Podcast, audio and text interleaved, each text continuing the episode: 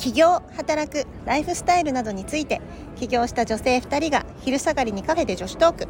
話し手はメンタルヘルスと組織開発で人と組織の健康を実現する株式会社 C3 フュージョン C3 フュージョン社会保険労務士事務所代表小島のぞみと働き方から企業ブランド力を上げる米沢社労士事務所代表米沢ひろみです。今日もよろしくお願いいたします。お願いします。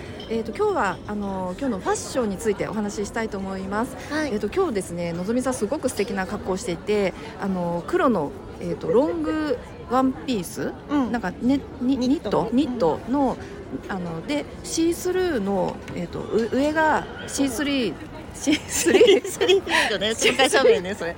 なんだっけあのシースルー。シースルーの長袖。シースルーの長袖ででなんとあのウエストのところに、えー、とあの着物の帯みたいな感じの柄。金色ベルトで、えー、とすごい素敵なんですよ。で前にのぞみさんがなんか投稿していた時にその格好をしていたのを私覚えててなんかその時すごい素敵ななんか洋服だなっていうのが印象残ってたんですよ。だから今日その格好をしてるのでなんかすっごい素敵だねって言ったらそうそうなんかどこれね。ブランドものかなって思っって思うでしょ？うん思ったら。これね、まあ、ちょっと帯は、うん。あの帯をリメイクしたあのベルトみたいなのになってるんですけどちょっと幅広いベルトみたいになっててこれもらい物うん。です、で他はですね、うん。全部ユニクロです、うん。そう全く全身ユニクロ。へえ本当ななんだろう。なんかすごいどっかのなんか特定のブランドに見えたけどこう工夫次第で全然こうファッションっておしゃれに作れるんだなっていうのを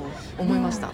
なんか基本的にはプチプラフファッションがンほとんどです、うん。私、ね。うん、でなんかでもまあこのお帯風なベルトをあの、まあ、全身黒なのでその帯のところが金色と赤色とかでちょっとこうは派手なねというか,、そうそそれをつけるっていう発想って なかなかないと思うんですよ。うん、だからそこはやっぱりのぞみさんの感性センスだなってすごい。う。ん、これがまたどっかのブランドなんだって言ったらああそうなんだって終わったと思うんだけどこれユニクロなんだって聞いて余計にそう思った。ありがとうございます。うん。そうなんか最近でもユニクロも高見えする服結構あるなと思って。うん。なんかまあうんセレクト次第なのかもしれないですけど、うん。うんそうでもなんかねこのうん。全身これ真っ黒になっちゃうので、うん。多分ねこれ帯がないと割と普通の人なんだと思うんですよ。ん。そうこの帯がねでもなんかこの帯みたいなベルトをするってけ結構なんかかなんだろう。派閥？派閥？派閥？奇抜派閥？なんだ奇派閥？抜 奇奇抜だと思うからなんかつけるっていう発想にならない気があするなんかあのーこうウエストマークを何かしたかったんですよね。でなんか普通のだと、うん。なんかあんまりこうメリハリがつかないなと思って、でちょっとこういただいたこのうん。これねいただいた時になんかすごい素敵って思ったんだけど、うん。使い方がいまいちわからなくてそうこれ。この中で派手派手なんですね。金色と赤だし真ん中に青色のなんか紐みたいなのついてて。確かにねね。素敵。これ単体で見ても素敵だけどどう使っていいか。どう使っいていいか分かんなかったんだけど、うん。ちょっとねこのユニクロの黒のニットのねロングワンピを買ってきた時に、うん。あこれ、うんあの帯でウエストマークしたらなんかすごいこうちょっと独特な印象になるかもしれないなと思ってやってみたらなんか結構可愛かったのでちょっと試しにね家で やってみたらなんか意外と可愛かったからもう結構ねこれは皆さんに褒められます。うん。いや本当に素敵。ねえなんかなその組み合わせってオリジナリティだしうん。ねえなんかそこをこう思いつくというか。そうなんか、うん。あのただこう私起業する時になんかまあファッションとかもともと好きは好きだったんですけど、なんかね結構自分に何が似合うかみたいなのはあんまり分かってなくて、うんでたまたまその友人がイメージコンサルタントやってたもんだから、あの相談して、うんなんか自分のね骨格私ストレートタイプなんですけど、うんあの骨格とか似合う形とかいろいろ見てもらった時に、まあ、このアイラインのうん。なんていうの？こうあんまりフリフリしたものじゃなくて、アイラインのストンとしたものが私は似合うよっていうね、あのそれを知って。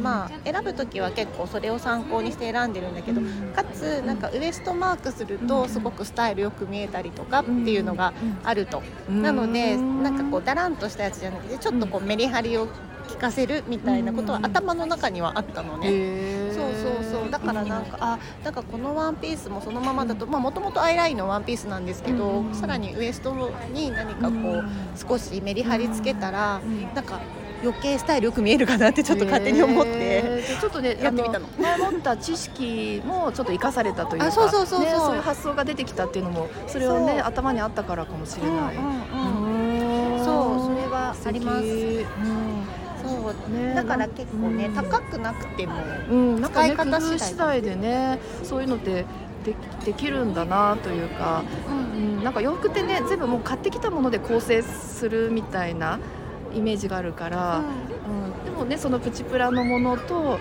ちょっと変わった帯というか組み合わせることですすごいどっかの高級ブランドかなっていうような 雰囲気にも作れるんだなって。いやもう全然帯はもらいもんだし、全部ユニクロなんで、あの1万円もかかってないです、ね、いや本当に結構印象強いというか、うん、なんかねお見せできればいいんですけど。ねラジオなんでちょっとお見せできませんが、はい。ねちょっと私も帰りちょっとなんだろうユニクロとか行ってみたいなって思って、ね、私めっちゃユニクロ、うん、あの、うん、行ってます、うん、ユニクロとか GU とかとザラとか、あの辺はめっちゃ行ってます、そう。ねでもプチプラでね買いやすくてこう、チャレンジできやすいしね。そうそうそうそう、なんかね流行りのものとかだったら全然ね、本当ザラとかで安いの買って別に1年でダメにしても、まあそんなに痛くないんじゃない、ね高いもの買うとやっぱりなんかずっとちゃんと丁寧に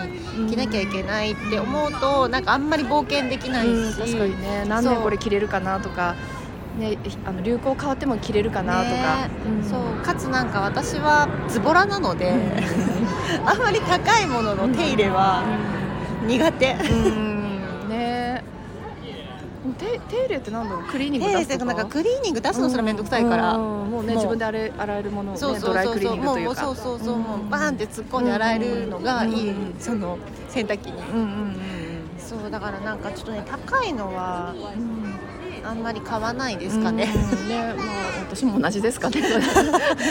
高いのってどんなのかなっていう。高いのってどうなんだろう。なんか三万とか四万とかしちゃうようなやつとか、そういうやつ。ね、でもねファッションなんか気に入ってるのを着るとね自分の気分も上がるし、あのなんか好きなのをね着れるといいですね。でね、かつ自分がね似合うというのを知ってると強いなって思いました。ね、まあでもひろみさんもねお洋服好きですもんね。そうですね。じゃあこれからも楽しんでいきましょう。ファッションをね。ファッションね、はい、楽しんでいきましょう。えっとそれではお,、えっと、お聞きいただいてありがとうございます。またお会いしましょう。またね